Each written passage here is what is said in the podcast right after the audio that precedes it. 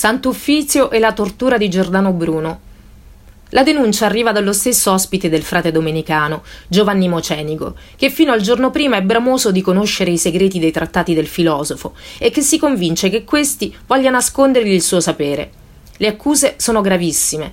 Avere opinioni contrarie alla Chiesa cattolica, avere opinioni eretiche sulla Trinità, su Cristo e sulla sua divinità incarnazione, sull'Eucaristia e la Messa credere nella metempsicosi, nell'esistenza e nell'eternità di più mondi, di negare la verginità di Maria, di praticare la divinazione e la magia, di essere lussurioso e vivere al modo degli eretici protestanti.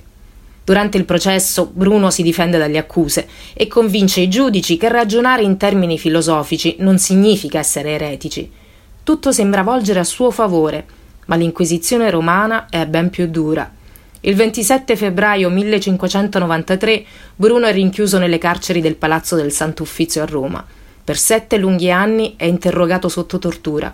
Gli viene chiesto di abiurare le sue tesi, ma, pur avendo momenti di incertezza, non rinnega il suo pensiero filosofico. Non ha nulla di cui pentirsi.